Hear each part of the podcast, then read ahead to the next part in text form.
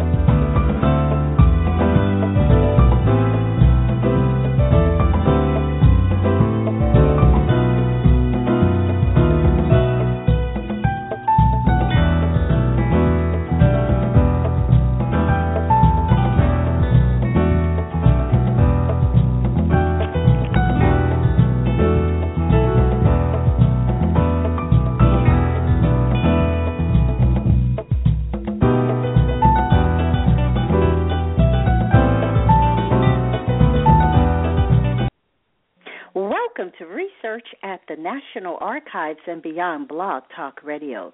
This is your host, Bernice Alexander Bennett, and a special welcome to the callers and chatters to research at the National Archives and beyond. This show will provide individuals interested in genealogy and history an opportunity to listen, learn, and take action. If you have logged in as a guest and you wish to participate in the chat, please sign in through your Facebook account or Blog Talk Radio. I will also open the lines in the second half of the show so that you can ask questions or make a comment.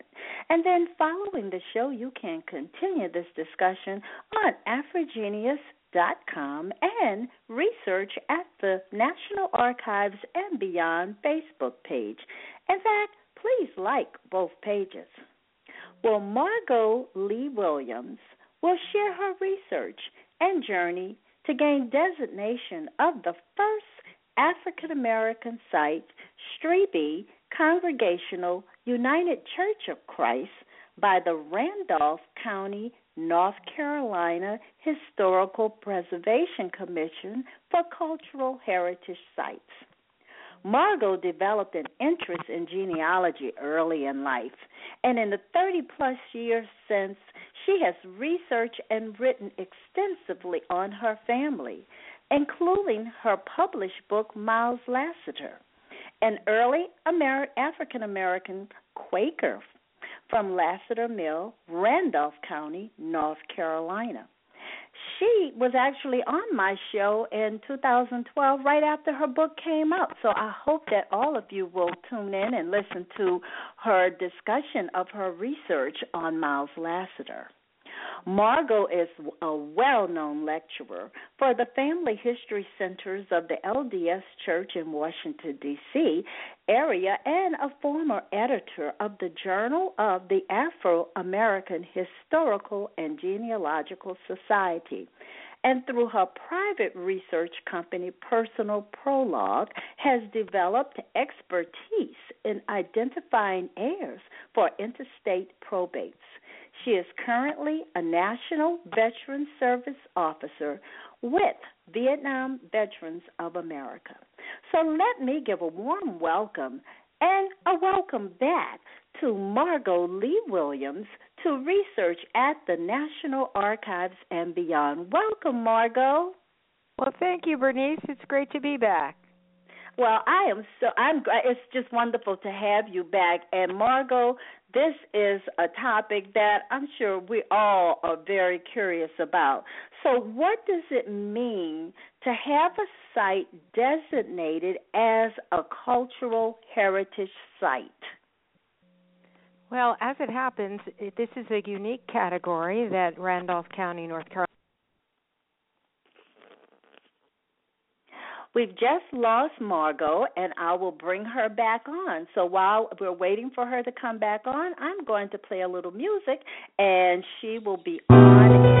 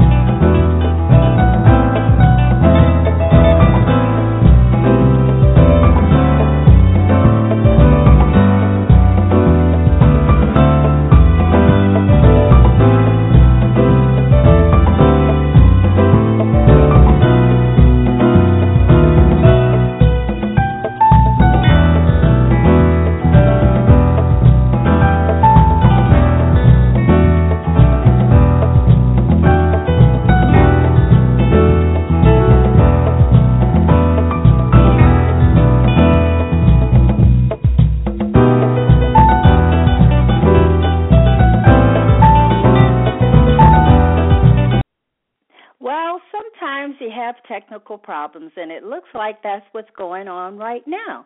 So I am continuing to look for Margo. Well, in the meantime, let me just share with you all some ideas that I've been kicking around for a new show.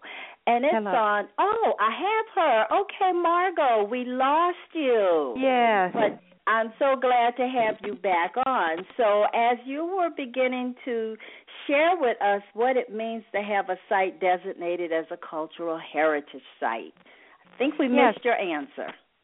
Yes, it is. Um, it is different than histor- a being designated a a site for historic preservation. Uh, it, Randolph County realized that many times people have um, a site where something historic has happened, but all of the original property items do not exist any longer, and that was the, case with Strieby. The original church doesn't exist any longer. There is a church, a modern church, on the same site, and the cemetery is still there. The school building is gone, but the property itself still is the original property, the original six acres that was purchased to build the church. So they said you can't qualify for historic preservation because that would mean that the original historic building was there. Yet we want to recognize that something very important in terms of heritage and around the culture of the community. And so they came up with a category called cultural heritage sites. And they those aren't just cemeteries or buildings, they can actually include natural locations that have been significant to the community. Oh, I like that because I mean, so many of the the dwellings, as you mentioned, may not be there, but there was something there at one time, Exactly. and it was significant to the community. So, a cultural heritage site would be the next uh, type of designation. Very Exactly. interesting. So, and it's wonderful us- because not many not many places have actually um, provided for that contingency. Most places you have to have the original building, but in this case they they recognize the importance of the site without having the original building there. Right, but I can imagine what type of research you have to go through just to prove uh, that this uh, site was of significance in the community. So, just give us some more background information. Tell us about Randolph County, North Carolina.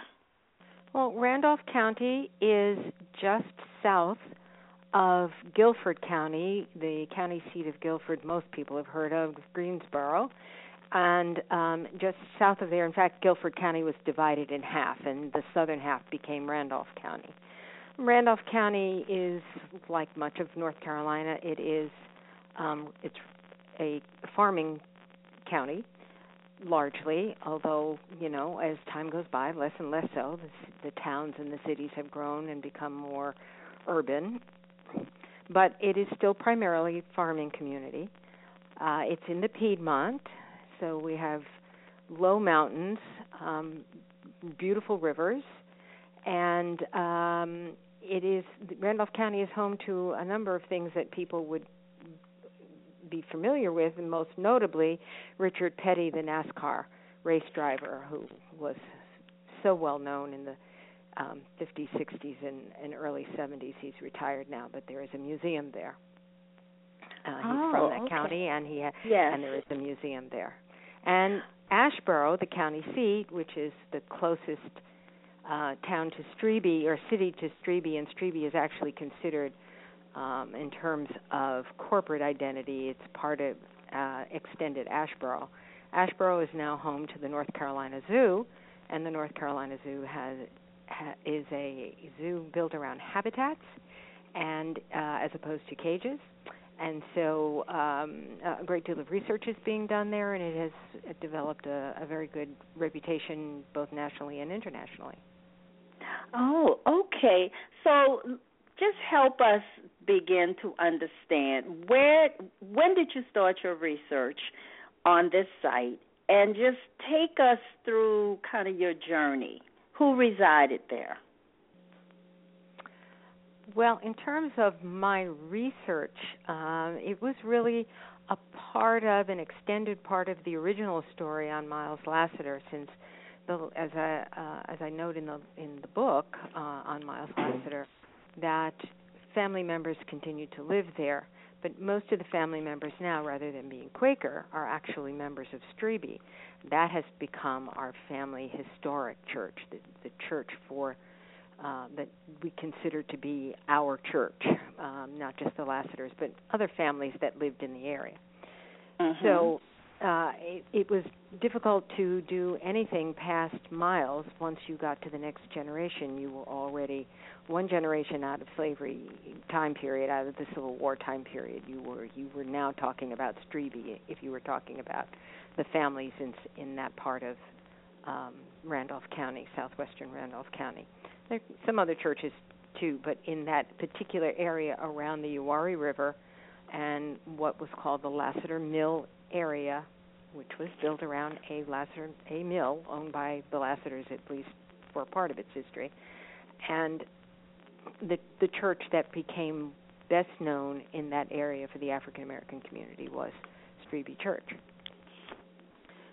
It was founded by um, the church itself was founded by a man who was a former slave in Randolph County and who had gone away, had come to walk to Washington D.C. in fact, and had attended Howard University, the normal school, and received his certificate as a teacher.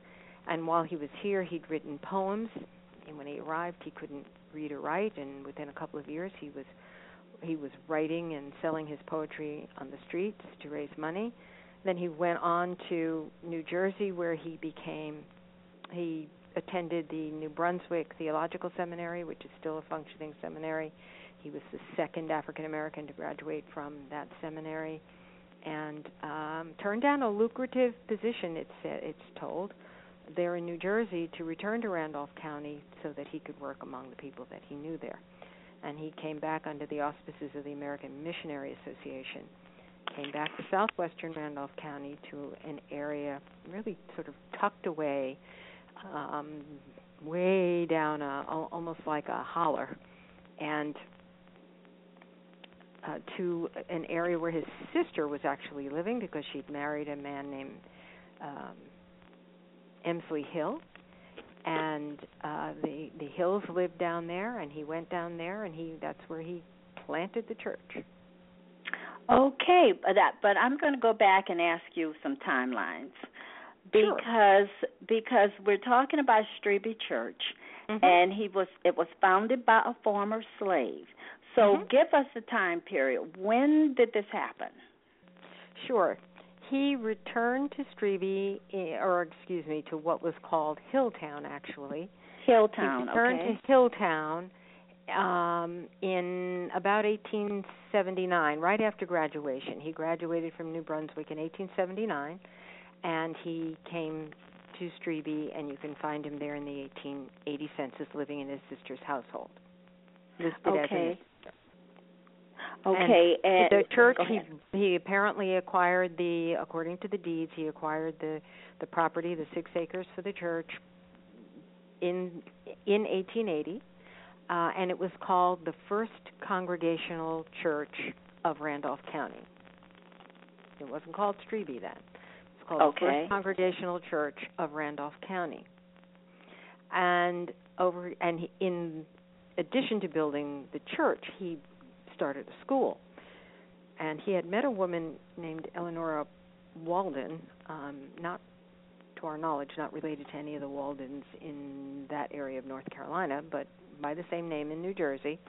And he, I gather they had fallen in love, and he went back to New Jersey, married her, and she returned with him to become the first school principal at at uh, at the school at the church. And in that went on until around 1883. So many people had come to uh, set up homes there. Many of them had married members of the Hill family, but many other families were now moving into the area because of the school and the church, and they were able to send their children to school. And there was there was good work there too. Uh, in addition to farming, there were also um, gold mines and a federal distillery. And so there oh. was, and and there uh, and there still are um, uh, lumber yards, and so there were sawmills and and so forth. So there were there was good work in the area, and mm-hmm. so people came there. But the church, really, the church and the school were the attraction because they all clustered right around the church and the school. Literally built a little village in a complete circle around the church property. Okay, and so what what when you talk about they they came and the community was growing because of the school and the mm-hmm. church, mm-hmm. what was the population like uh around uh 1883? Around 1883, the population um in Strieby was around uh, or in Hilltown because as I say they really refer to it as Hilltown at that point as opposed to Strieby. Um, and I'll explain that in a moment. But in 1880, okay. in 1880, in um, and I'm trying to get the right numbers for you. In 1880, and this was about 60 people in that area, with another uh, 60 to 80 people living uh, slightly spread out from there in in another um, actually what they call another township, but you wouldn't. It's within a half mile in around them. So there was around, a good 140 a good 140 people around around the church in the uh, area that would be served by the church. Right. Okay. So that's a pretty significant number for a rural, and it is still very area. rural there. Right. Now when you you started telling us about he and he went to college and he came back. That's Who the Reverend the Islay Walden. okay. Yes. The Reverend okay. Islay Walden who was the founding minister, yes. The now is the Reverend Alfred Islay Walden uh related to you? No, he's not directly related to me. No. Okay. Okay. Mm-hmm. But he was kind of the driving force he was. Uh, in getting the First Congregational Church in Randolph County started. That's right. Okay, so now the the church is there. Just give mm-hmm. us a little bit more history about the church itself. Well, as as noted, it was associated with the um, congregational churches at the time. The congregational churches were among uh, next to the Quakers and Wesleyan Methodists were among those in the forefront of the anti-slavery movement. Okay. They were uh-huh. um, they were particularly interested in education, and even before the Civil War, they had been going into communities and working to uh, build schools and to teach uh, the free African Americans in the various um, states, states, counties, areas in the South. So this had always been something very important. So the idea, and that was part of why I assume he became associated with the American Missionary Association was the outreach arm of the Congregational Church. And so I assume I can assume since education was something that he he valued greatly uh, from the things that he's written uh, associated with his poems and the things that are written when he's written short biographies about himself in the introduction of the poems. Um, he speaks of edu- education as being extremely important. So coming back and bringing education, and the American Missionary Association, as I said, was really instrumental in bringing schools to the free African American community before the Civil War, but into the post um, the the freed communities after the Civil War. They were very instrumental, and um, names that people would recognize would be Fisk University and Hampton Institute, and now University and um, Talladega. There there were a number of places that are associated with the congregational, with that with that background. Mhm. Well, you know, I mean, it's really great to, to hear the background, but I want to take everybody back to the whole cultural uh, designation site because what you're what you told us in the beginning is that we're not talking about a facility, we're talking right. about a site. So yes. help us understand now how do you go about getting this designated? Well, you have to demonstrate the historical cultural importance of that community and that that is part of what's happened is that a church was founded there, a school was founded there, and it began to grow. And so by 1920, uh, by 1900, actually, there were about 200 people in, involved, African Americans, living close to the church and school and sending their children to school. Mm-hmm. There. And um, now, school, you have to understand in that time period, doesn't mean school like we think of it. School right. for everybody, no matter who was running the school, rarely lasted more than three or four months a year. So we're mm-hmm. not. It's not a, what we think of now in terms of going to school, but it was still significant because yes. it meant that people had an opportunity to learn to read and write, which of course That's right. deprived of the community prior to the Civil War. So it was very prized. Mm-hmm. Um, the church was very active in um, the wider church life. You can read in the in the magazine that was published called The American Missionary. You can read um, accounts of the church from that community sending delegates to conferences, to uh, regional conferences in other places in North Carolina. They would walk and ride for days in order to get there and and to participate. Wow. So being active in the church community was important to them right from the beginning. And the community grew enough that in 1883 he began to apply to the federal government to have a post office designated for the community. Mm-hmm. Up until that point, they drove about five to six miles to the nearest post office, which doesn't sound like much today, but at that time was a fair drive. Yeah, and that was or a big walk, deal. and, and sometimes and sometimes people had to walk, so that was a fair distance. And he, Yes. there were enough people now living in that community, which was at that point referred to either as Lassiter Mill after the mill or Hilltown because of the large number of Hill family members living there, extended Mhm. family members living there, um, that he was able to convince the U.S. government to designate a post office for that community. And they had a small store. And at that point, they named the community and the church Strieby after Dr. I believe it's Michael Strieby, who was the corresponding secretary of the American Missionary Association and who was considered a driving force behind the educational movement um, in the American Missionary Association at the time. He said to have Mhm. been very instrumental in in the founding of Fisk University, for instance.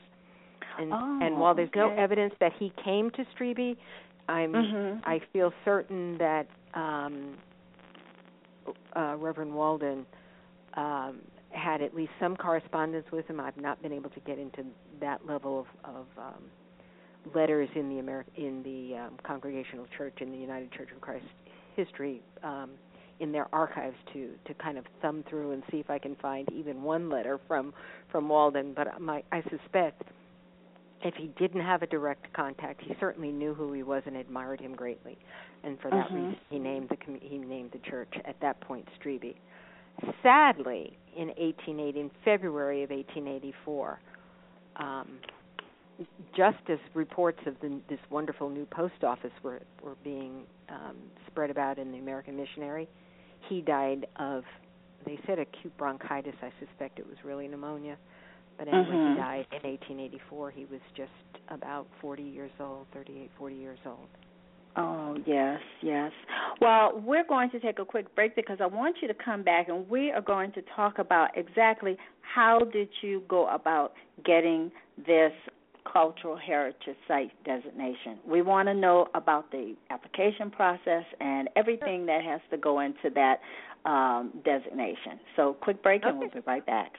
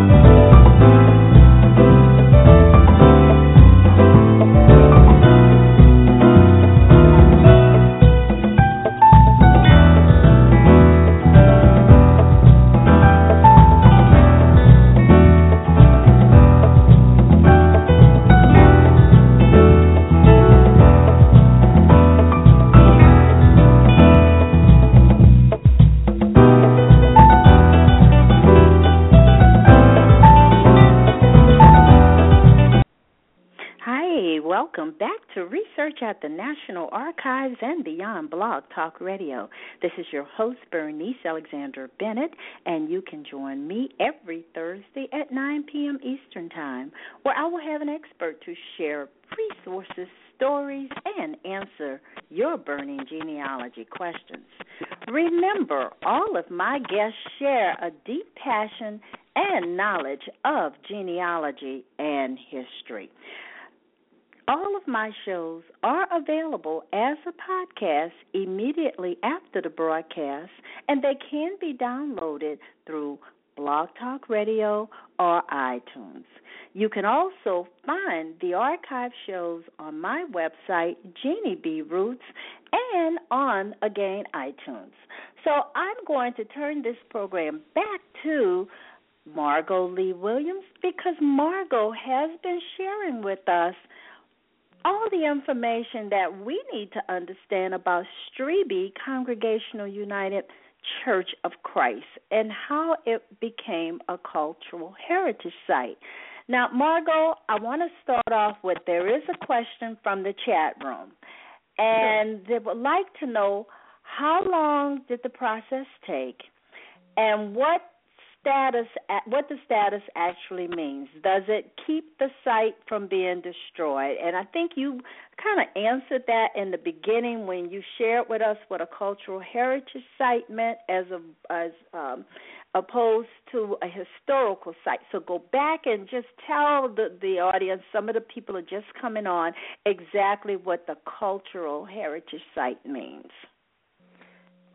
The cultural heritage site um, means that it is a site recognized for its deep historic significance and cultural impact on the community, but there is not necessarily an individual building extant that goes back to that historic time period. So, in this case, for instance, our original church and original school building. Okay, we've just lost Margo. Hold on, Margo. Are you on? Uh, we've just lost Margo. Margo.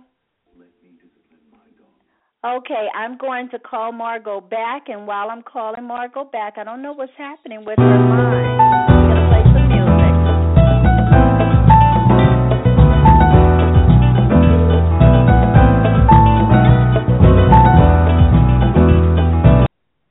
Okay, Margo, you're yes. back on again, and I oh am. yes, she's back on everybody, and she was giving us a little.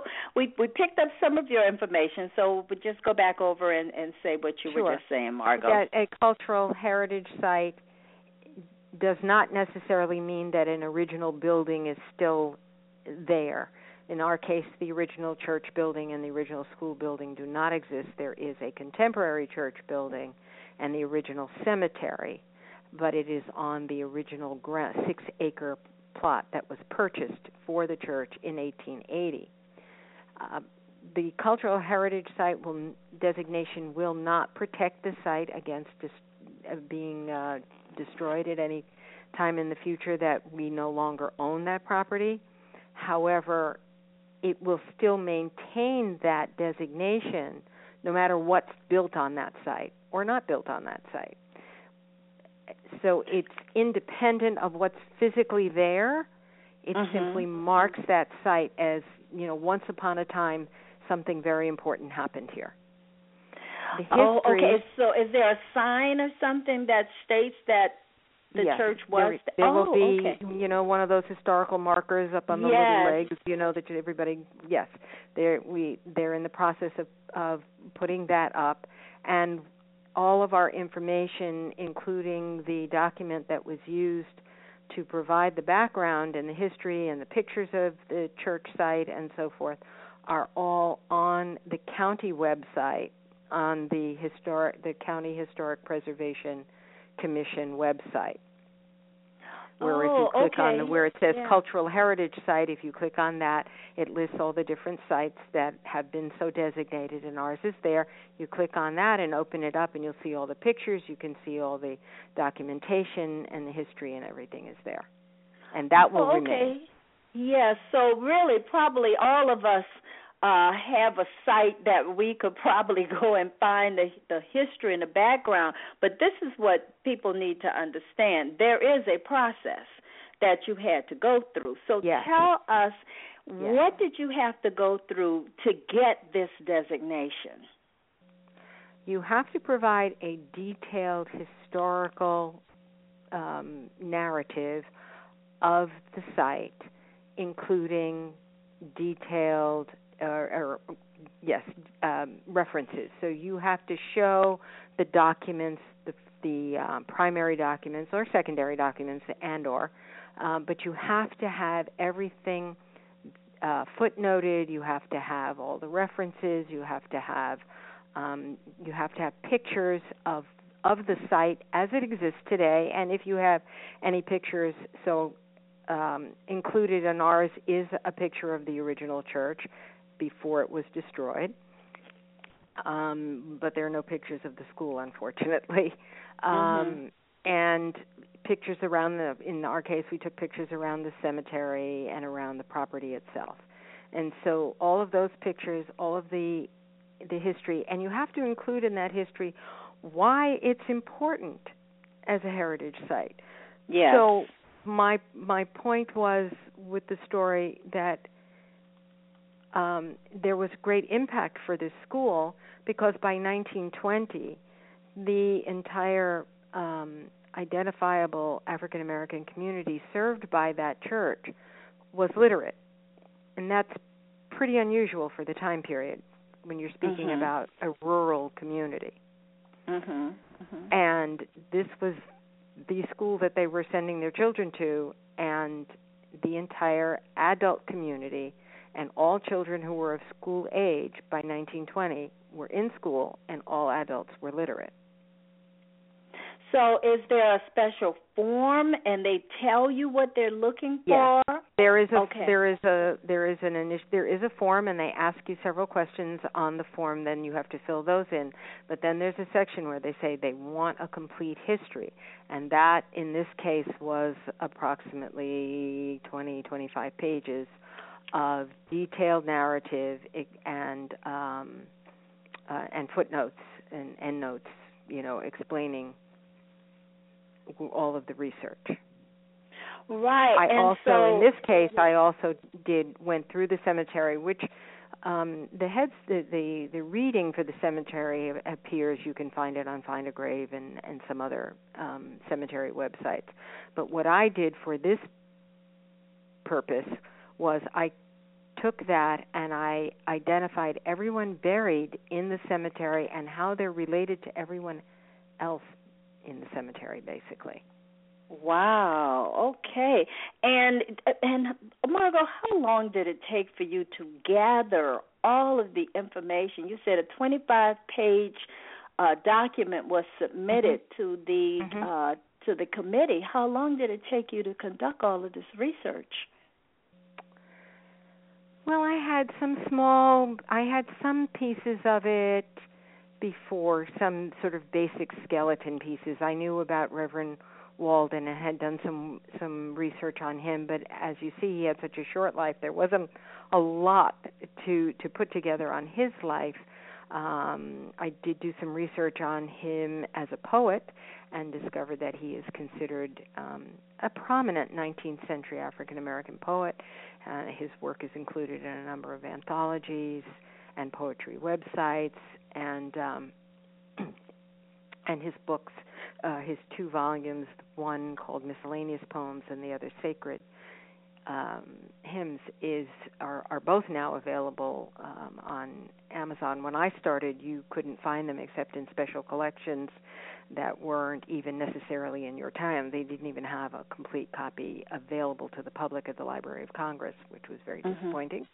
Mm-hmm. Um, but now the, the, there has been a, a rebirth of interest in that. So I had some of that information, but I had to get into the school and and so forth and really learn about the history specifically of the school because I knew that what that had had and that's what the community constantly talks about the older members of the community the impact of the school in their lives and the lives of the people around them and so um, that research pretty intensively for about a year and a half.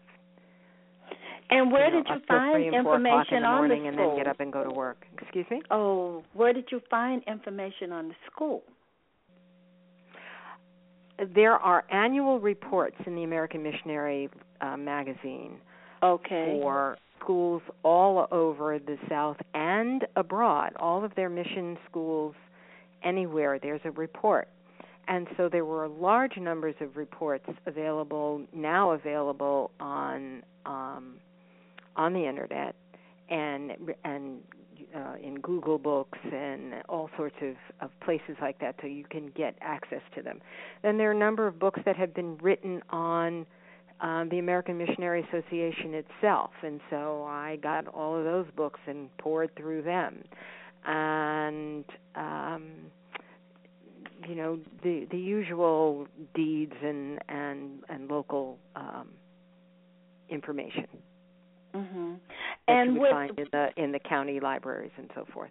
right, And, then picking this, the brains of those who are who those who who knew about the school, the, the descendants of these those who attended the school. And as it happens, I had one last surviving student um, who, uh, as it happens, is a, a Lassiter cousin, but and she was 101, and I was able to to do a more focused interview with her for this project. Oh, amazing! And was she? Is she still around to have seen the designation take place? She was around when the designation took place when I went um, to North Carolina to appear before the commission and defend the presentation. And she was still alive, and I was able to go back that evening and tell her that we had been given this, and she was very pleased. Unfortunately, she has, um, sadly, I don't want to say unfortunately, sadly, she has um, passed on just this past uh, little over a week ago on the 19th of October. We just had her funeral at the church, and she is now Oh, buried with the other ancestors in the cemetery. wow! But it's just wonderful that she was there to hear you defend your um your application. So tell Yes. us how that was. You're you're saying defending your application. What was that like? Well, it was kind of funny because I thought I, you know, I was just one item on the agenda for the commission for that day, and it turned out I was the agenda for the day.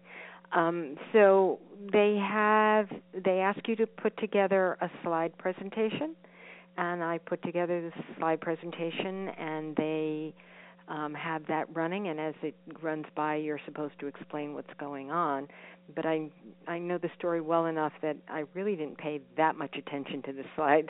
He just kind of kept running them, and I kept talking and saying, uh, telling the things about the history of the church and its impact on the community, and how the community grew, and then how uh, the community became literate, and how you know significant that was, and um, graduates went on to get their own teaching certificates and come back and teach there and it it's had a very significant impact on the community.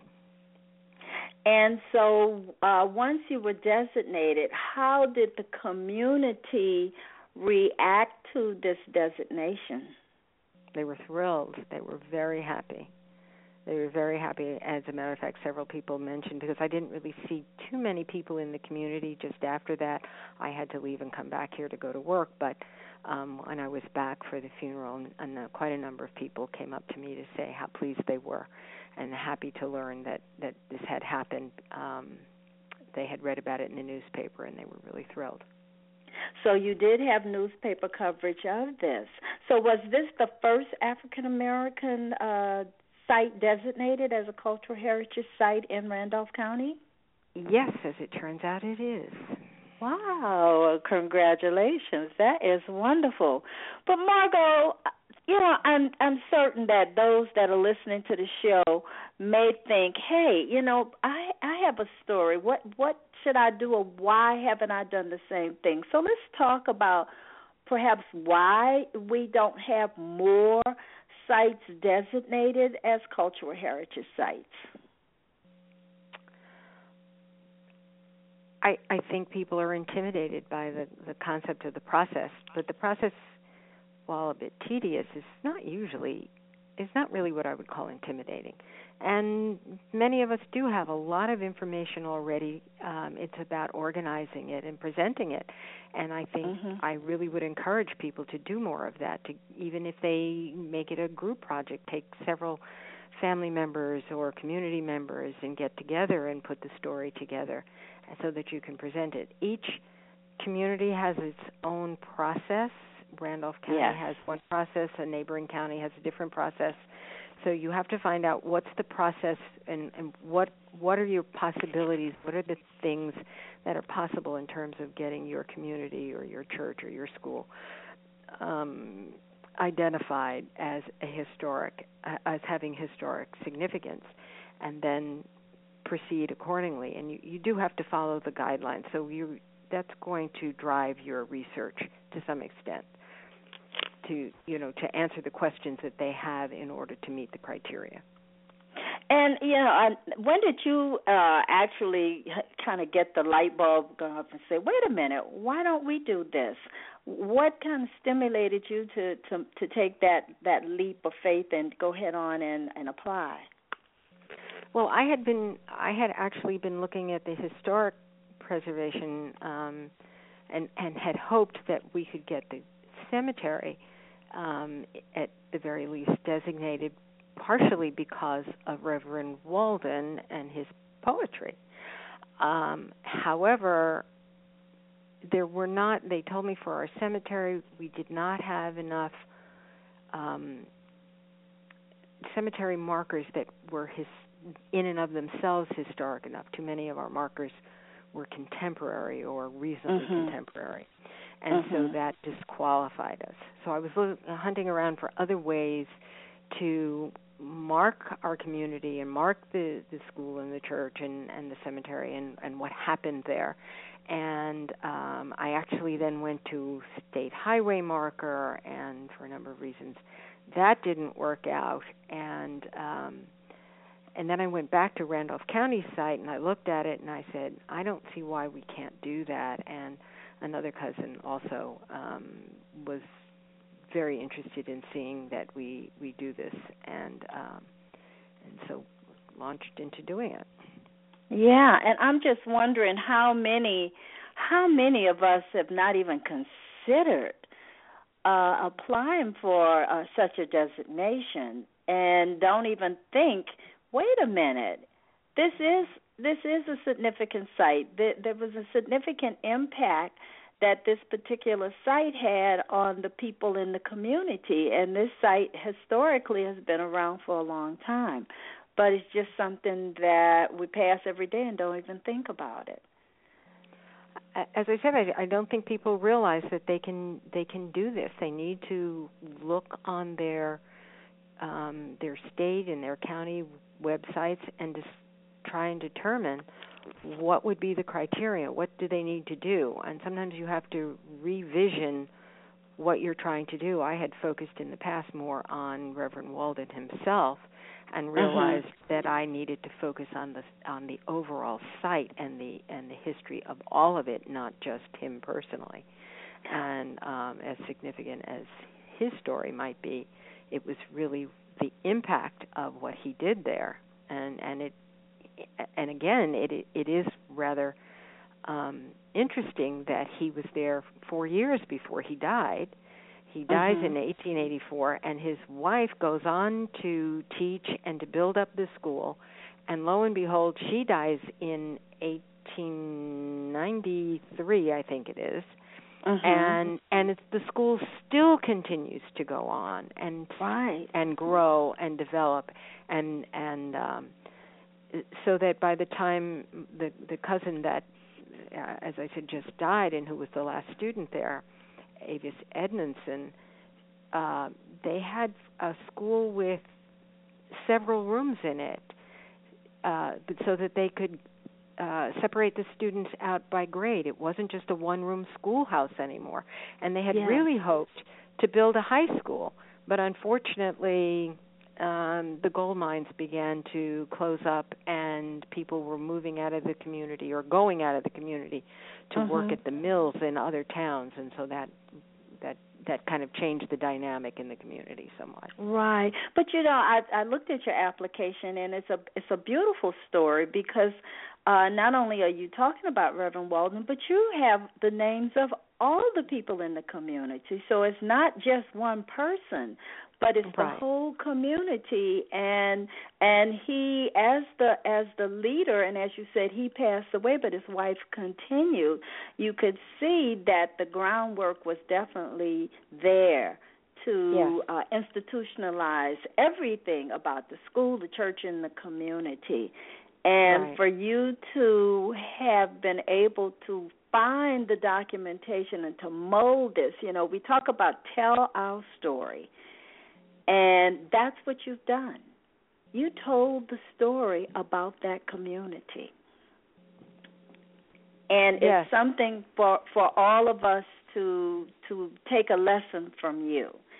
And so what recommendations would you give to others if they decided to to seek uh, historical site designation or cultural uh, heritage site designation? again, you have to find out exactly what is the designation for your area and how and what are the requirements. Then you want to take your story and mold it accordingly. And I think probably the most important thing for us to do is to tell people why our communities were important, why they were why they did succeed and show that. One of the things I did in this was to show the changes in the census information over time and that helped they told me, the commission told me that that helped to make the point that this church and school was having an impact on the community because you could see it in the changes in um, in literacy over time in the census reports, and I put uh-huh. together Excel spreadsheets to to demonstrate that. So right. You have to find out what's your story, what is your story, do the research, learn as much as you can about it, and then find out what is what is it that your community wants to know your current community your your county preservation commission. What do they want to know or your state preservation commission? What do they want to know about your community that would help them to understand why your community was important right and just to think if if we had hundreds of people doing exactly what you've done we also have our american story that's and right. so it's it's just something that I mean I'm so glad that you have come on tonight to share this with us because I hope that it will inspire others to to at least find out. It it doesn't hurt to call, make that phone call, find out right. What the requirements are. And exactly. then and then as you said, identify why it's important for your site to be designated and then what is your story and do the research. So Margo, thank you so much. Do you have any other words of wisdom to share with us before we close out tonight? Always the same. Tell your story, write it up, get it out there. Look for ways to to preserve your story so that it can be part of the American fabric. Thank you so very much. Well, I certainly appreciate having you come on tonight and share this with us and just keep keep talking, keep sharing Margo and and once again folks, Margo's first interview on Miles Lassiter is also an archive show, and so I hope that you all will also listen to that interview. So thank you so much, Margo. Well, thank you, Bernice. check out. Thank you so much. So check out my show next week. My guest is Dr. Allyson Hobbs. She is the author of A Chosen Exile, a history of racial passing in American life. So, good night, everybody, and thank you so much, Margo Lee Williams, for joining us. And remember, your ancestors left footprints. Therefore, you should follow the clues that are presented to you through oral history, family records, and research at the National Archives and beyond. You can continue this discussion on the research at the National Archives and beyond and the AfriGeneas Facebook pages And also remember to listen to the African Roots podcast with Angela Walton Raji on Friday morning. Thank you so much for joining research at the National Archives and Beyond Blog Talk Radio. This show is sponsored by your host, Bernice's BB's Genealogy and Educational Services, LLC, and my website is www.jeanniebroots.com. I look forward to you joining me next Thursday. Good night, everyone. Good night, Margo. Good night.